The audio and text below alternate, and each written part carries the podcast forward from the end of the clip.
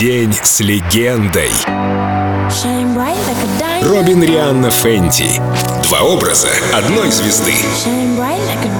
Рианна только на Эльдорадио. Узнав о том, что на Барбадосе двадцатого февраля объявили национальным праздником, Робин Фенти расплакалась.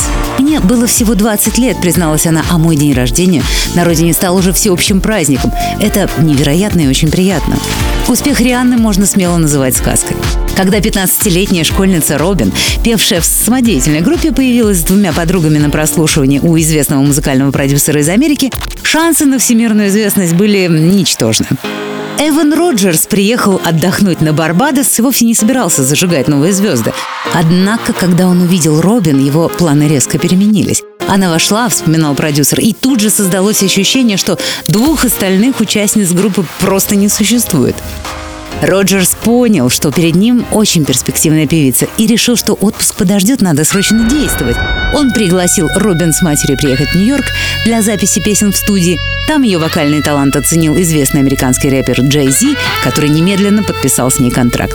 Робин Фенти бросила школу, переехала жить в Соединенные Штаты, и началась блистательная, правда, похожая на сказку карьера певицы Рианны.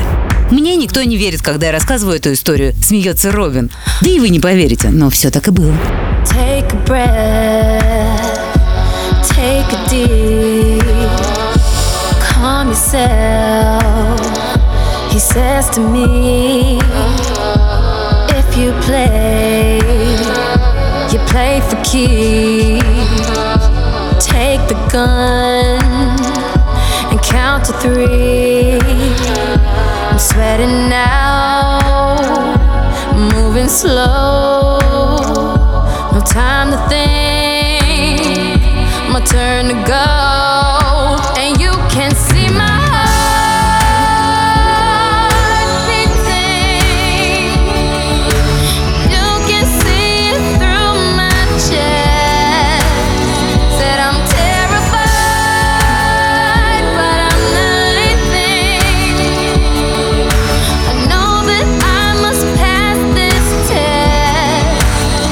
just pull the trigger. trigger Say a prayer to yourself. He says close your eyes. Sometimes it helps. And then I get a scary thought that he's here means he's never lost.